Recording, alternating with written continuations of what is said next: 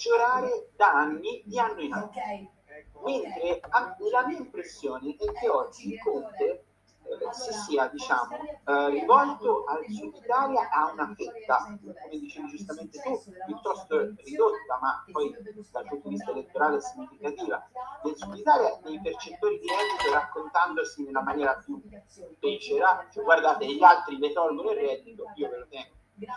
Che secondo me Mister, Mister, Italia ci va giù pesante, dice bravura a parte, probabilmente senza reddito di cittadinanza il Movimento 5 Stelle sarebbe sta al 5%. io non, so, io non sono del tutto d'accordo, perché secondo me appunto, però questa è la mia lettura, eh, vale, vale per poco e vale, secondo me questo è sicuramente stato importante oggettivamente. Però ancora più importante è stata la capacità, secondo me, e quindi voglio sentire l'opinione di Enrica, di cambiare il target, cioè andare a creditare non più a chi se la passava male, ma a quel ceto medio semicorto fatto di persone che tutto sommato se la cavano, spesso in una condizione relativamente garantita, e che però riprende, diciamo così, a odiare la statualità perché è tutta casta, cricca e corruzione, perché è tutto magna magna e soprattutto perché se lo può permettere di diciamo, percepire in questo modo lo Stato, perché tutto sommato sta bene, quindi non ha bisogno di andare effettivamente a cercare il soldo.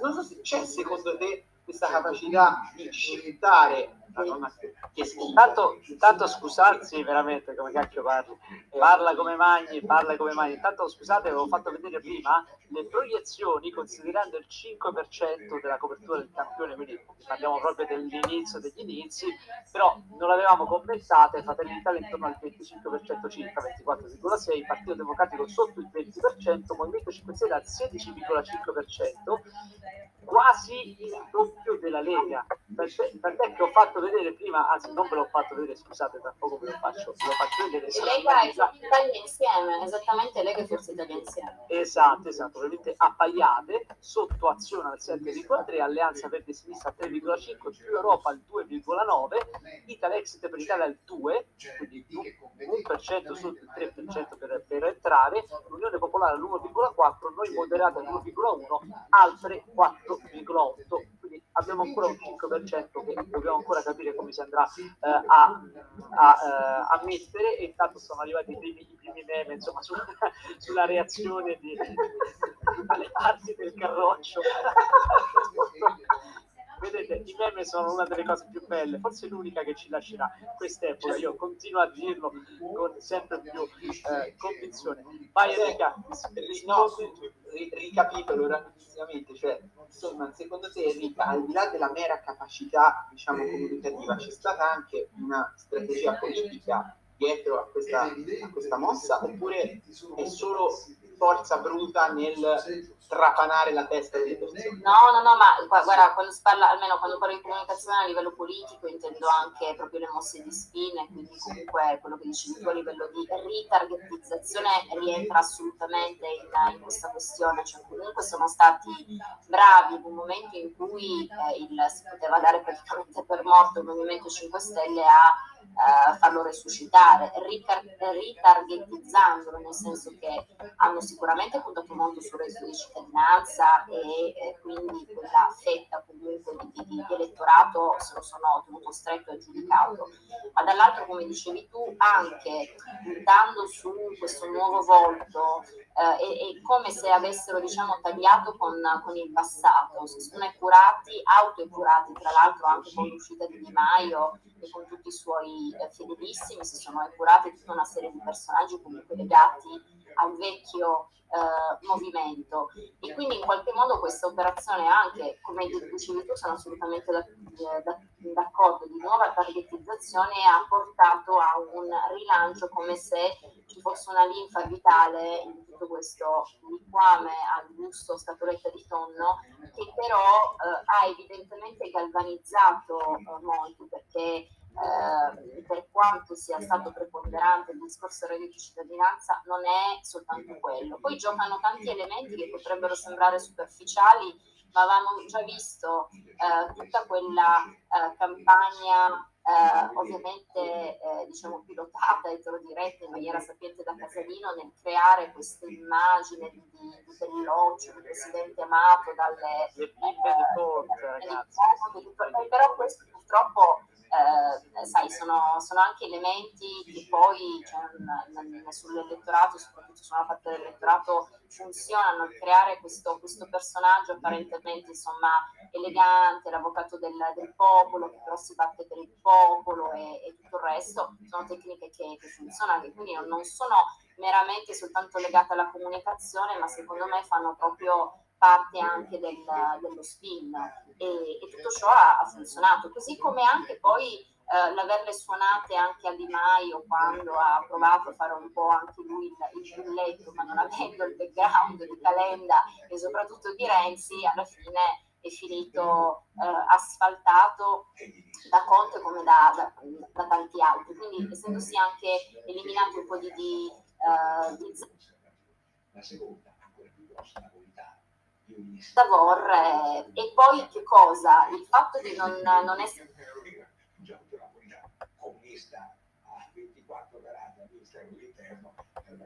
essere eh, riusciti a eh, caricare un, un, personaggio, un candidato come, come, Di Battista, eccolo qua il nostro Patrick Suisi. Ma, ma lo ricorderemo così, lo ricorderemo. Lo ricorderemo sempre, assolutamente sempre così.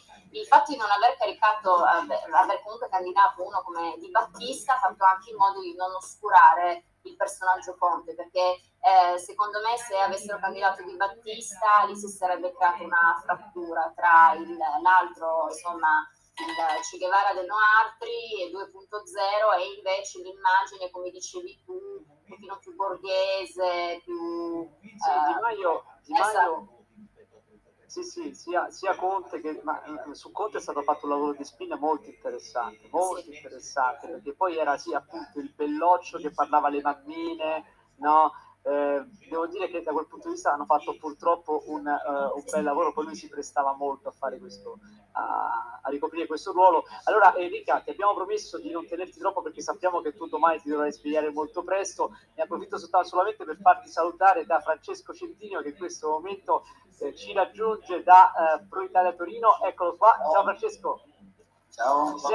Ciao, ciao, ciao. Allora, allora eh, Francesco modererà l'evento del primo ottobre a Torino e a questo punto eh, Enrica io direi eh, non, non, ti teniamo troppo perché appunto no, no, che veramente non, non, vorrei che poi veramente poi eh, mi mandassi le macumbe domani mattina es, es, esatto, esatto. Intanto abbiamo paura del tuo gatto che ha una cattiveria intrinseca si vede abbastanza, abbastanza potente no forse una, l'ultima cosa che ti chiederei eh, è questa eh, abbiamo parlato prima dello spin attorno a Conte, eccetera, eccetera. Attorno alla Meloni, a Torpisi invece, è stato anche lì fatto un lavoro di eh, riproporre la sua immagine in maniera più rassicurante, in maniera più... Eh, è sempre rimasta quest'aura un po' popolare della Meloni, no? Insomma, eh, però molti hanno fatto notare che il suo modo anche di porsi in Italia, non tanto fuori, ma in Italia è diventato, è un po' cambiato nel tempo. Tu hai hai visto questa differenza o tutto sommato l'hai trovata abbastanza lineare nel suo modo di porsi, soprattutto nelle ultime settimane di campagna elettorale? Ma più che nelle ultime settimane, proprio negli ultimi mesi è cambiata, forse negli ultimi insomma, due anni, l'ultimo anno in maniera più massiccia, sì assolutamente, sia per in qualche modo avere l'endorsement di un certo tipo di potentato all'estero, chiarissimo, no? Anche la sua vicinanza già qualche anno fa all'Aspen, a, il dover in qualche modo rassicurare, di cui comunque noi siamo vassalli, anzi siamo un vero e proprio feudo. Questo assolutamente sì, ma questa operazione è continuata anche da noi, in particolare poi per quello che inizialmente poteva sembrare, era sembrato ad alcuni un errore di spin, invece è stato azzeccatissimo all'interno del progetto eh, centrodestra Fratelli d'Italia, eh, quello di sostenere eh, l'Ucraina, Uh, e quindi in qualche modo anche prendere le distanze da, da, da Salvini, da, dagli amici di Putin e, e tutto il resto. Uh, hanno lavorato secondo me molto bene su cercare di renderla più rassicurante, no, anche se probabilmente poi ha perso lì alcuni che potevano essere invece più legati a Fratelli d'Italia, più non estremisti, ma comunque più legati a, ad, altre, diciamo, ad altre tematiche, meno atlantisti, meno filo euro e soprattutto magari meno filo, filo Zelensky. Ci sono stati però degli errori, secondo me degli errori eclatanti a livello di spin. Uh, quello secondo me più eclatante era stato quello di togliere, di cancellare uh, il, diciamo, i video contributi tweet eh, a favore della, della, vaccinazione, delle vaccinazioni, del, del, Green Pass. Quello secondo me è stato proprio una cazzata colossale, così come altre che sono, sono uscite negli ultimi giorni su questi... Eh, questa, questa le batte tutte secondo me, questa è uscita terza. Sì, infatti, bah, eh, cioè, ci sono poi delle cadute di stile per cui io vorrei capire bene eh, perché una volta sapevo chi è che gestiva insomma, l'immagine, faceva da spina a me, adesso chi è che gestisce, cioè, ci sono ogni tanto dei buchi proprio no? con questi crolli che dici cosa è successo, perché l'avete fatto, cioè, proprio a livello dico, semplicemente di, di, uh, di spin. Eh, quindi eh, qualche cazzatella pesante la, insomma, l'hanno, l'hanno, fatta e sono quelle insomma, le brecce su, su cui si può uh, lavorare a livello di, di, critica e che sicuramente sono state poi strumentalizzate anche da, da, uh, dagli avversari. Uh, però mi sembra che comunque al di là anche di questi errori, di, anche di valutazione e tutto il resto, i, i, i, dati confermino, almeno che stanno arrivando, quelle che erano le stime comunque delle, delle, delle settimane precedenti. Beh, io direi che ci possiamo salutare con questo bellissimo screen che ci è arrivato adesso, un piddino distrutto direttamente dalla maratona mentana. Questa è una faccia bellissima, veramente bellissima. Ringraziamo la nostra regia che ci dà queste perle bellissime. Sì, devo dire che dall'altra parte probabilmente sta, c'è una valle di lacrime, come si direbbe al Grande Reposchi, perché veramente cioè, eh, si, si, prospetta un risultato abbastanza eh, tragico per il Partito Democratico. Enrica, grazie mille per essere stata qui con noi, poi ci vedremo a Torino, ricordiamo il primo, primo ottobre, oh, grande evento alle ore 4, poi faremo vedere anche la locandina più in là. Grazie mille Enrica, veramente. Grazie, ci vediamo tra qualche giorno. Ciao Ludovico, ciao Francesco, un abbraccio. Ciao, ciao, ciao. ciao. Eccoci qua Francesco, allora dicevamo che tu eh, modererai l'evento del, del primo ottobre eh, su a Torino dedicato appunto alla propaganda e alla manipolazione e a proposito di propaganda e manipolazione che ne pensi? Parlavamo prima della campagna elettorale eh, che abbiamo vissuto, subito in queste, in queste settimane, tu come la giudichi? Perché siamo arrivati alla considerazione che appunto è la peggiore in assoluto, veramente tra le peggiori in assoluto. Dacci un tuo commento, come dire, a, a freddo, anzi, perché ormai siamo allo spoglio delle schede elettorali. Beh, io parlerei della propaganda dei partiti antisistema. Più che altro ah, voglio vuoi andare proprio a gamba tesa. Vai, vai.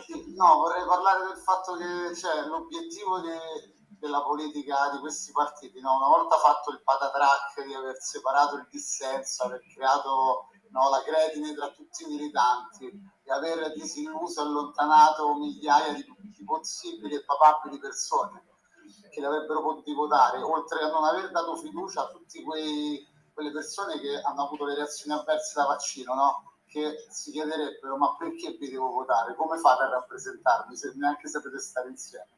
E oltretutto, invece di recuperare i voti degli astensionisti cercando di no, profondere fiducia, no? Di cercare di comprendere perché queste persone si astengono, no, il manganello capito? Allora se, se, se, poi non passiamo è colpa vostra che vi astenete, allora se non votate dovete stare zitti.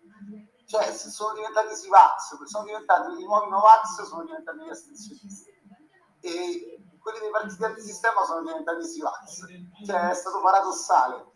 Cioè, polarizzare così lo scontro e poi prendersela con persone che sono semplicemente arrabbiate o sfiduciate, che non, non può portare a nulla. Cioè, secondo, me, secondo, me Francesco, secondo me Francesco lì c'è stata forse una, c'è forse una differenza sostanziale tra un certo tipo di astensionismo consapevole e un altro forse a volte un po' troppo polemico, ne ho parlato anche nell'ultimo video che ho pubblicato, nel senso che eh, si, in molti si sono astenuti pensando che così facendo avrebbero in qualche modo dato fastidio al sistema. Poi c'è l'astensionismo consapevole di chi magari lo fa perché ha visto le varie offerte politiche e non le ha considerate insomma, all'altezza oppure vuole punire, come dici tu, no, il fatto che il, il fronte non si sia unito eh, per arrivare insieme al alla, a questo appuntamento elettorale. Credo che ci sia una differenza da questo punto di vista perché poi si sono visti degli attacchi da entrambe le parti. Io anche sono d'accordo sul fatto che dire ad esempio che se non si farà un buon risultato sarà colpa degli astensionisti è una sciocchezza perché allora qualsiasi forza politica potrebbe dirlo. Qualsiasi forza politica potrebbe dire io potrei avere il 40% in più. Non ha senso questa cosa. Però è vero che ci sono stati attacchi anche dall'altra parte in cui un semplice candidato in quanto candidato è diventato parte del sistema. Ecco, tu che cosa ne pensi a riguardo? Intanto vi scusate, vi faccio vedere questo tweet di eh, Nigel Farage che dice eh, se gli exit poll eh, sono giusti e la Meloni diventa primo ministro in Italia, quali strumenti la orribile von der Leyen userà? Usa? Grazie a Dio ce ne siamo andati, eh, abbiamo lasciato, insomma, beati loro, beati loro che l'hanno fatto. Ecco, questo, questo tweet di Farage è eh, parecchio interessante, no? c'è un po' di, di umorismo british. Guarda, Vai, una cosa su questa cosa, secondo me queste robe no, di comunque di polarizzare anche qui la questione, no, di creare questa sorta di dramma come se l'Europa fosse preoccupata della Meloni, è un'altra specie di teatrino, perché tanto la Meloni è stata legittimata è legittimata da quello che ha detto perché tanto è completamente coerente con eh, nelle politiche estere, anche su, per dire, c'è quel, quel, quella cosa che ho postato sulla pagina di Fratelli Torino, no, di Fratelli d'Italia, che sposa la medicina predittiva, è una specie di credito sociale, cioè chi eh, aderirà a farsi no, eh, impiantare magari qualche cosa di biometrico per farsi prendere i dati sarà considerato un bravo cittadino. Quindi voglio dire che la Meloni sia un problema per il sistema, no, che, che, il sistema voglia dare della Meloni un'area di parvenza, di, di distacco, no? di discontinuità. Non so, mi sembra tanto questo. E sulla questione degli astensionisti hai ragione, però anche chi può predicare quell'astensionismo no? facendo leva sul fatto che l'astensionismo sarebbe una mossa antisistema, può avere preso e può convincere solo nel momento in cui non c'è una forza antisistema forte che rappresenti un blocco sociale perché se si, se si avesse avuto una, una forza che coerentemente avesse detto ok va bene siamo diversi è vero la sintesi politica non si è fatta come sempre abbiamo detto e magari è anche impossibile per certi elementi farla. Però vista l'esigenza adesso prendiamoci mettiamo un tavolo tiriamo giù 10 punti che si occupino delle sensibilità più variegate in una maniera comunque omo- cioè, eterogenea però comunque coerente per tutti e andiamo a creare un blocco d'opposizione e allora a quel punto credo che sarebbe stato pure più difficile per certi, io li chiamo cialtroni, cavalcare quel, quella specie di estenzionismo di cui parli te, come se il sistema avesse paura che una parte del dissenso, che è già una minoranza del paese, faccia qualcosa astenendosi. Cioè, veramente abbiamo rasentato... È un po' una cosa, un po' una cosa in effetti oh. senso, senza senso. E Agnese, Agnese solleva una delle, delle, obiezioni che vengono fatte a questo discorso, abbiamo fatto tante volte. Come si poteva fare a unirsi in così poco tempo? Toscano ha sempre detto di aver contattato gli altri che non hanno eh, accettato. Su questo, secondo me, non siamo molto d'accordo. O meglio, eh, devo dire che un po'.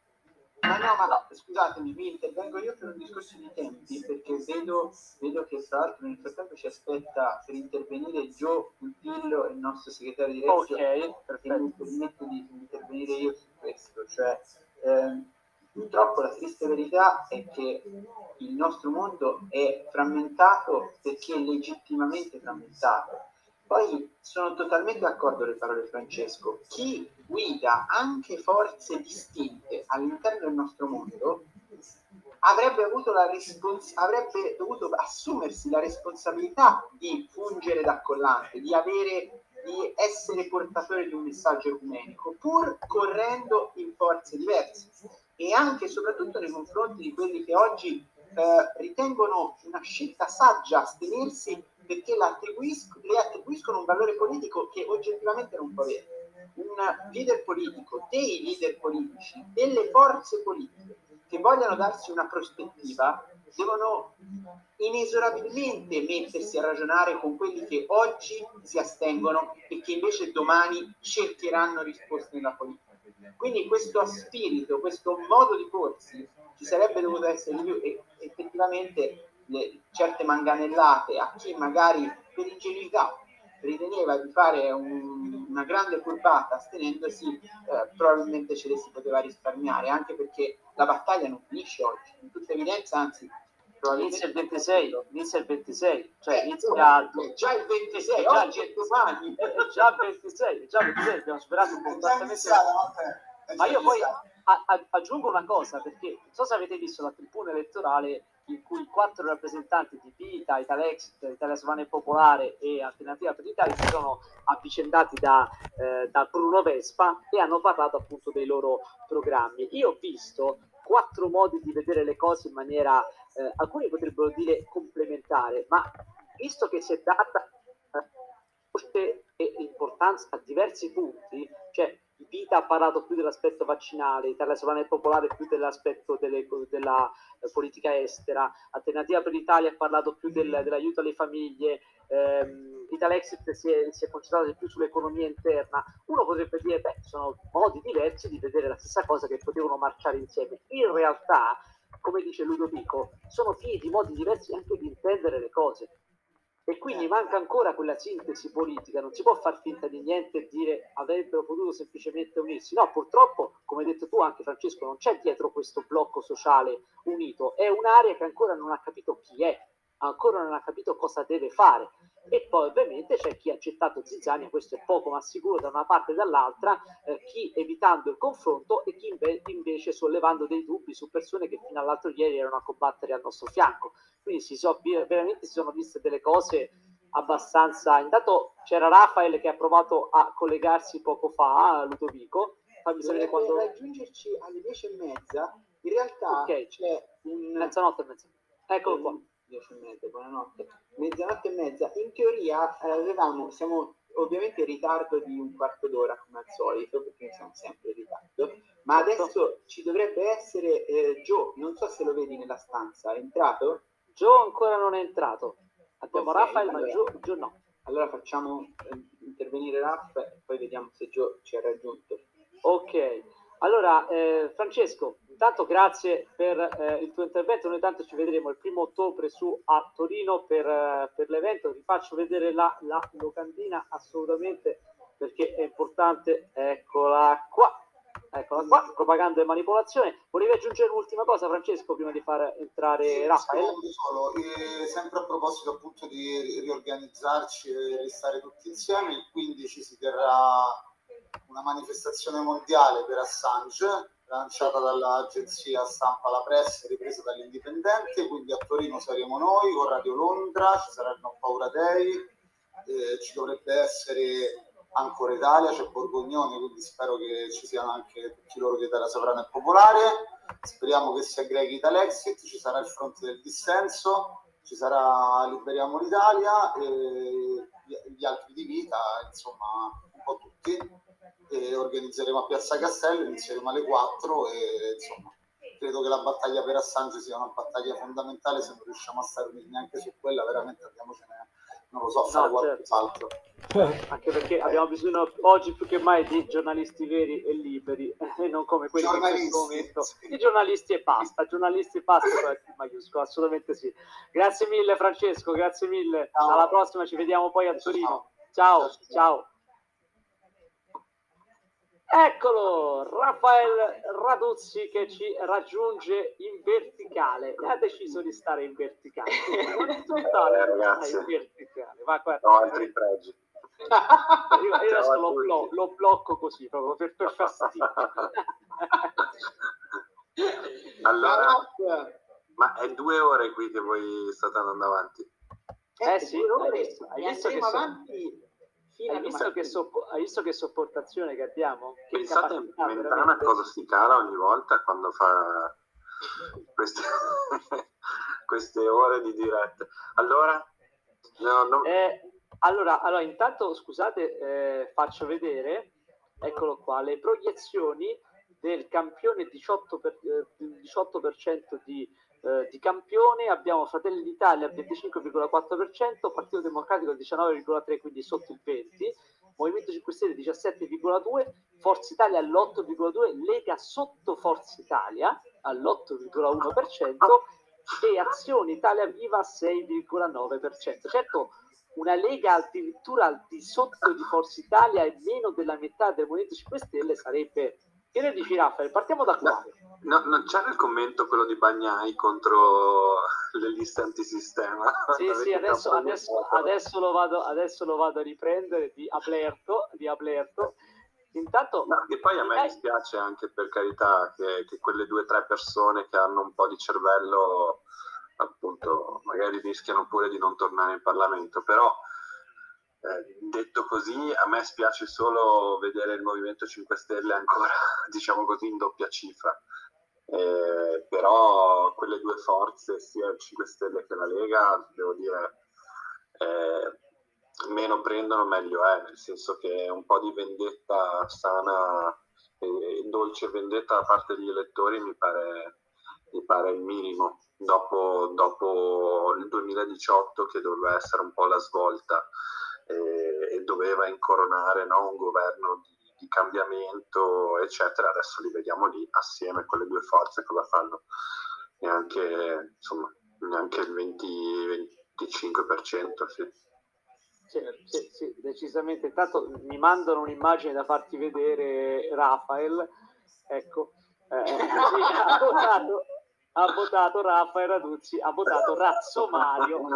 Lo vogliamo, lo vogliamo, ricordare, Ludo, perché il nostro Raffaele è famoso anche dalle parti di Twitter. È vero, io infatti davvero ho una domanda seria per te, Raffaele. Possiamo dire senza timore di smentita che in quella buia legislatura che è stata quella che si sta chiudendo, il momento più alto sia stato fatto proprio, sia stato plasmato dalla tua mano quando hai scritto il nome di Mario Razzo per la presidenza. Quanta gente ci sta seguendo ancora? Cosa? Eh, siamo intorno a 700 persone. Ah, no, allora non eh, ora ti puoi sputtanare alla gara. Qualcuno mi aveva detto che insomma quel voto ci sarebbe stato e, e quella sera avevo timore che eh, quel nome finisse tra, diciamo così, il mucchio di, di, di, voti, di nomi che non venivano letti da, dal buon figo perché evidentemente non tra i papabili. Invece poi a una certa Fico ha iniziato a leggere questi nomi improponibili tra cui Razzo Mario mi ricordo che Twitter quella notte esplose proprio in un tripudio di gioia mattonista. Eh, sì, diciamo, diciamo insomma, quello è, è, stato un bel momento e sicuramente avrebbe fatto meglio di Mattarella. E ci, ci, vuole, e ci vuole anche poco. Peraltro faccio vedere prima si parlava del tweet di, eh, di, di eh, di Alberto Bannai leggermente infastidito, lo facciamo vedere. Avete trasformato queste elezioni in un referendum su un obbligo che non c'è che pre- e che perderete in ogni caso. Se vincete potrete al più rosicchiare seggi all'unico partito che ha cercato di difendervi, se perdete ah. sancite l'irrilevanza. Cioè quel partito che ha cercato di difendervi votando tutti quei provvedimenti, no? Cioè, è un po' come sono le scuse che, che, che, che, metto io quando litigo con la mia, con la mia fidanzata. Riesco a fare forse peggio di questo. Sotto c'è uno Però... spin-off interessante, Alberto Bagnai, fidanzata di Raffaele Rapizzi. No, cioè, voglio dire, adesso va bene tutto, ma dire che la Lega ha difeso i, i cittadini italiani dall'obbligo del Green Pass e da tutte queste cose, insomma, diventa di qualcos'altro. Poi, Ruco, Ruco 83 chiede ma è un tweet vero o un meme? No, a quanto pare è un tweet vero, lo faccio rivedere, eccolo qua, è un tweet, è un tweet vero. C'è qualcuno che ci dice ma come ridete, abbiamo preso una batosta, beh ragazzi ma qua bisogna, non bisogna mai perdere il sorriso, se no veramente finiamo per, per lanciarci da una scogliera eh, anzi c'è tanto, cui, c'è tanto, di cui, parlare, da analizzare, perché poi, come abbiamo detto, la vera battaglia parte il 26 settembre, cioè adesso, ah, sì. perché siamo già nel 26 settembre. Guarda, a me spiace adesso tre minuti di serietà. Girati tantissime chat, molte persone deluse che desideravano ovviamente un risultato migliore di, diciamo così, di sistema. Però diciamo il sistema è purtroppo è più forte. La stessa scelta del modo per realizzare Scusa Raffaele, hai un problema di audio, ogni tanto ti si abbassa, se, non so se, se fai qualcosa o... Non lo so, no, ecco, adesso, bene, adesso bene, adesso bene, hai dei